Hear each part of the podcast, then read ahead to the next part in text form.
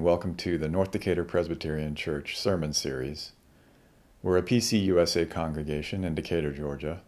If you'd like to find out more about us, go to ndpc.org or just come by and visit. Here's this week's sermon. Well, we have been working our way through the Sermon on the Mount, which is one of the greatest religious texts that has ever been written. Words by Jesus called the Sermon on the Mount. And last week, we heard the Beatitudes, which are these beautiful blessings. These beautiful blessings. We don't see those Beatitudes, those blessings, we don't see them exactly with our eyes. They're not exactly the way the world is but we are invited to live as if they are true. And now Jesus moves on to the next part of his sermon, and he's going to take up the question of laws. What do we do with the law? All of the teachings that, that our ancestors, Moses and Abraham and Ruth and Hagar and Jeremiah and Isaiah, they all gave us wisdom. So, what do we do with all of that wisdom now that Jesus is here. Listen to what he says. Do not think I have come to abolish the law or the prophets. I have come not to abolish, but to fulfill. For truly, I tell you, until heaven and earth pass away, not one letter, not one stroke of a letter will pass from the law until it's all accomplished. Therefore, whoever breaks one of the least of these commandments and teaches others to do the same will be called least in the kingdom of heaven. But whoever does them and teaches them will be called great in the kingdom of heaven. Now, you have heard it was said in ancient times, You shall not murder. But I say to you, if you are angry with a brother or sister, you'll be liable to judgment. If you insult a brother or sister, you'll be liable to the council. And if you say, you fool, you'll be liable to the hell of fire. You've heard it was said, you shall not commit adultery. But I say to you that everyone who looks at a person with lust, they've already committed adultery in their heart. Again, you've heard it was said to those of ancient times, You shall not swear falsely, but carry out the vows you have made to the Lord. But I say to you, do not swear at all, not by heaven or by the earth or by Jerusalem. Don't swear by your head, for you can't make one hair white or black. Let your word be yes, yes, or no, no. Anything more than that comes from the evil one. You've heard that it was said, an eye for an eye and a tooth for a tooth.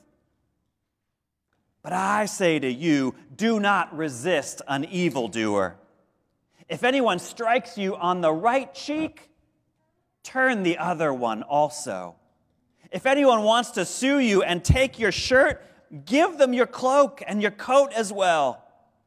If anyone forces you to go one mile with them, go the second mile too. Give to the one who asks of you. Don't refuse anyone who wants to borrow from you. You've heard it was said, you should love your neighbor and hate your enemy. But I say to you, love your enemies and pray for those who persecute you. If you do this, you will be children of God who is in heaven. For God makes the sun rise on the evil and on the good, and sends rain to the righteous and the unrighteous. If you love only those who love you, what reward do you have? Don't even the tax collectors do the same? And if you greet only your brothers and sisters, what more are you doing than others? Don't even the Gentiles do the same?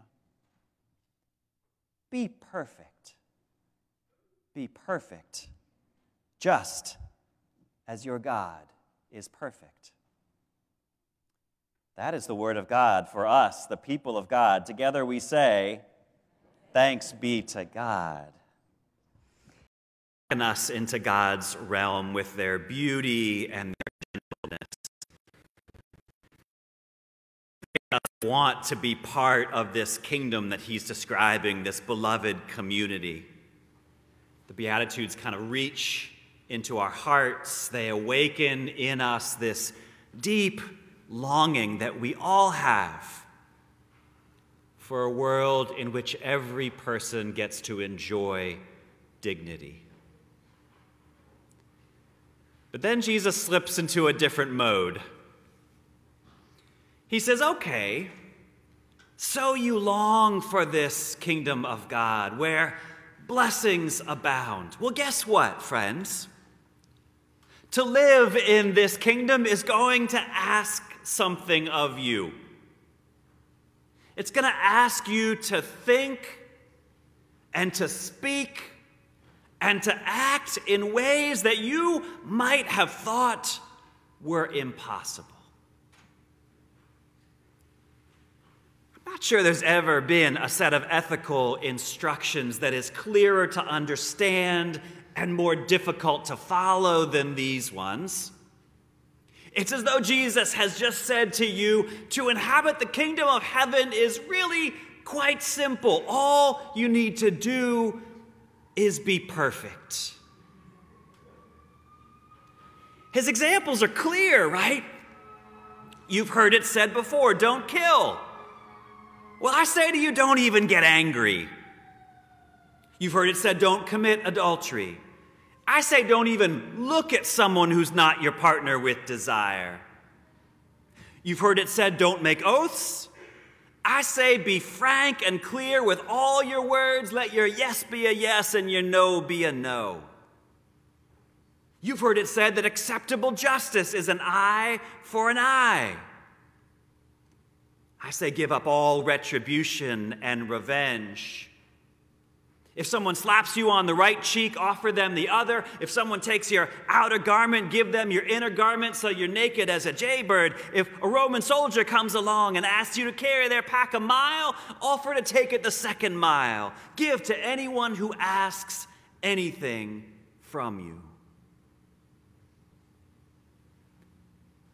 As if all that's not enough, Jesus issues the greatest, most challenging ethical instruction ever love your enemies.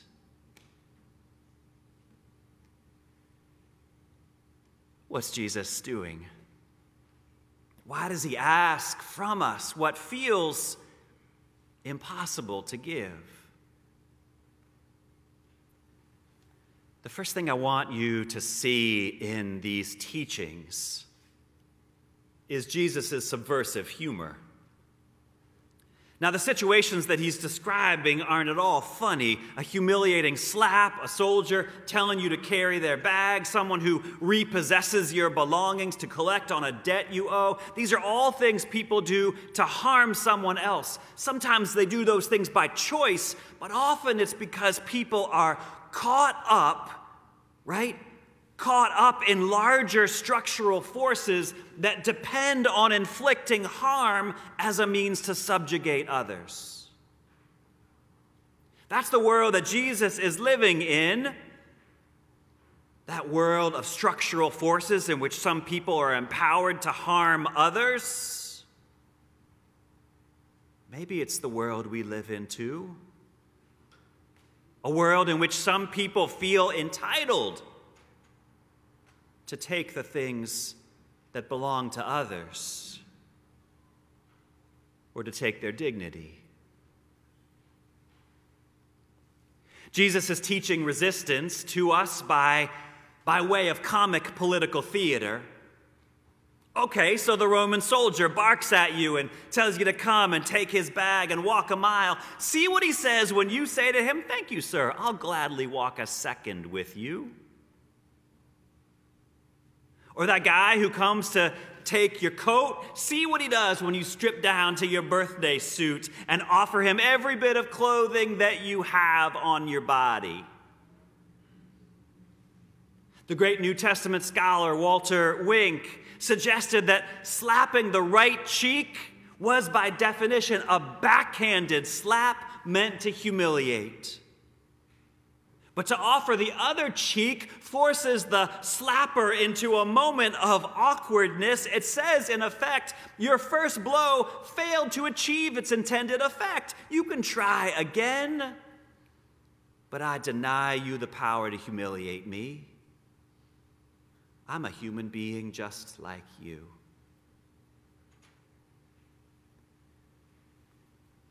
This is the genesis of nonviolent resistance. If someone is humiliating you, and the social world you live in sanctions it, what can you do? If you fight back, you are doomed. But what if you can magnify the absurdity?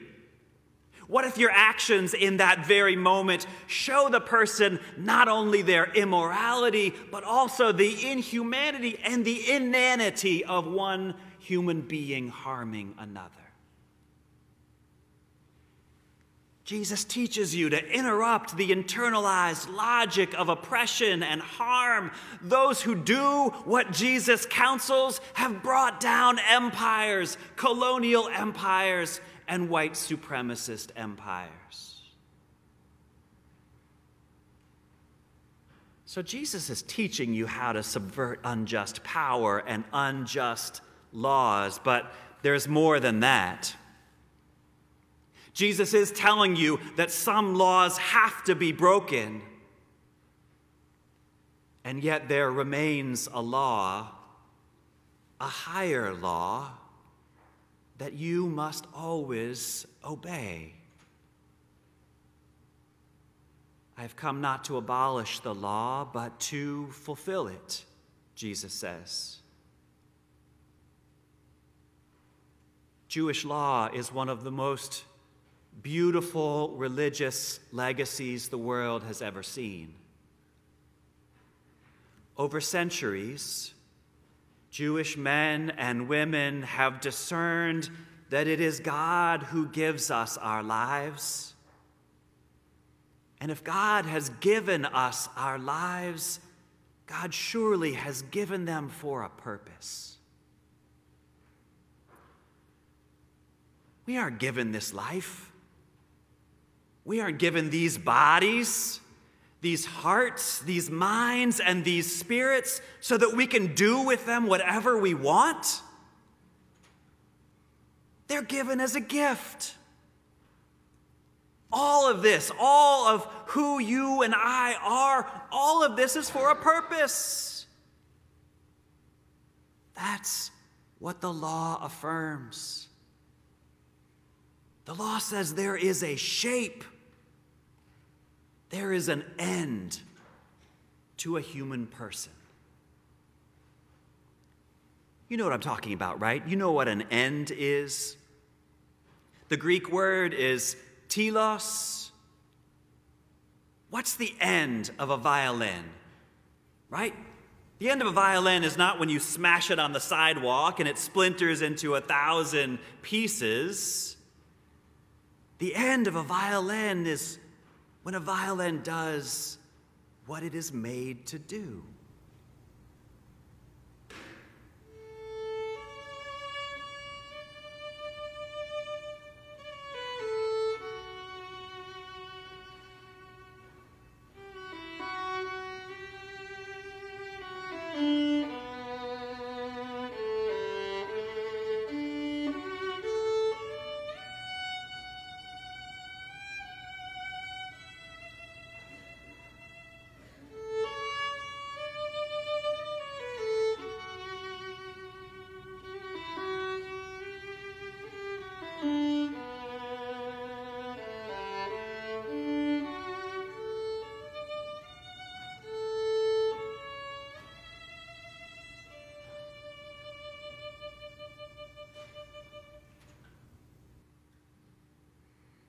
That instrument is made to make music so that your heart comes alive. That's the end of a violin. And everything in this world has an end. So, what's yours? You. You who are made by God just a bit lower than the angels. You who are crowned with glory and with honor. You who are made in the image of your Creator. What is your end?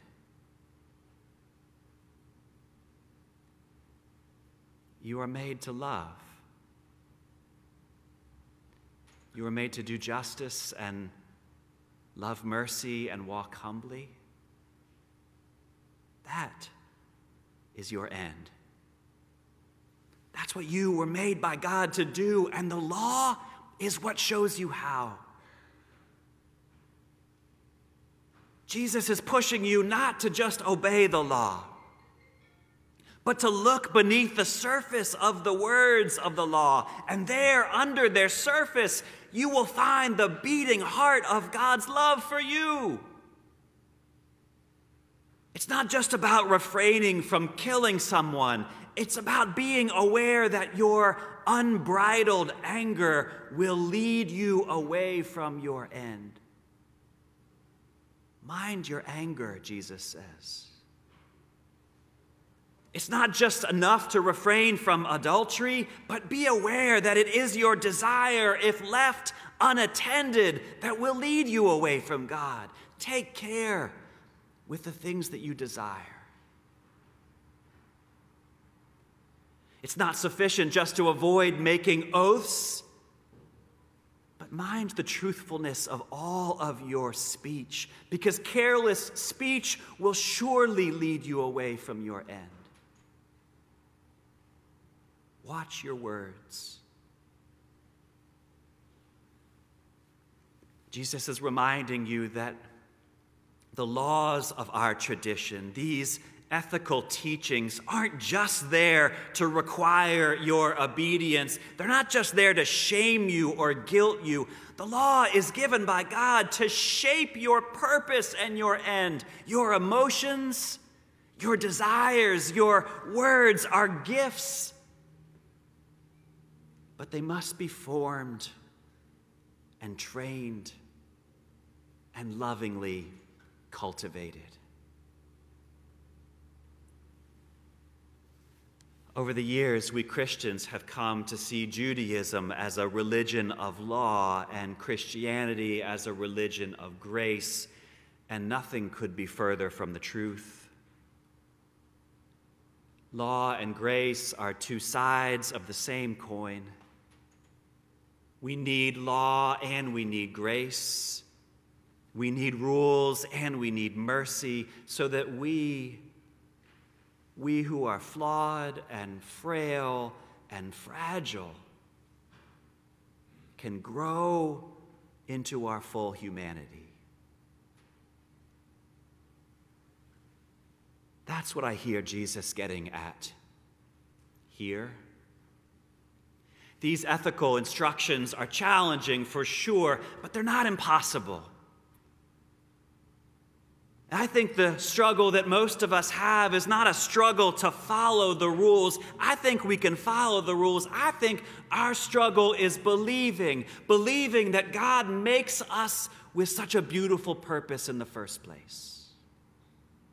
Our struggle is trusting that God abides with us every day, abides with us so faithfully that Jesus is so deeply in each of us that we are capable of reaching our end. Be perfect, Jesus says. But it's not what you think it means. It's not that Jesus expects you to do everything right all the time. He's quoting from Leviticus 19:2 which says, Be holy. Be holy just as God is holy. Be holy. Live your life and participate in the life of the divine. Let the beauty that is God be in your body. It's not impossible. It is exactly who you are created to be. Let the church say, Amen.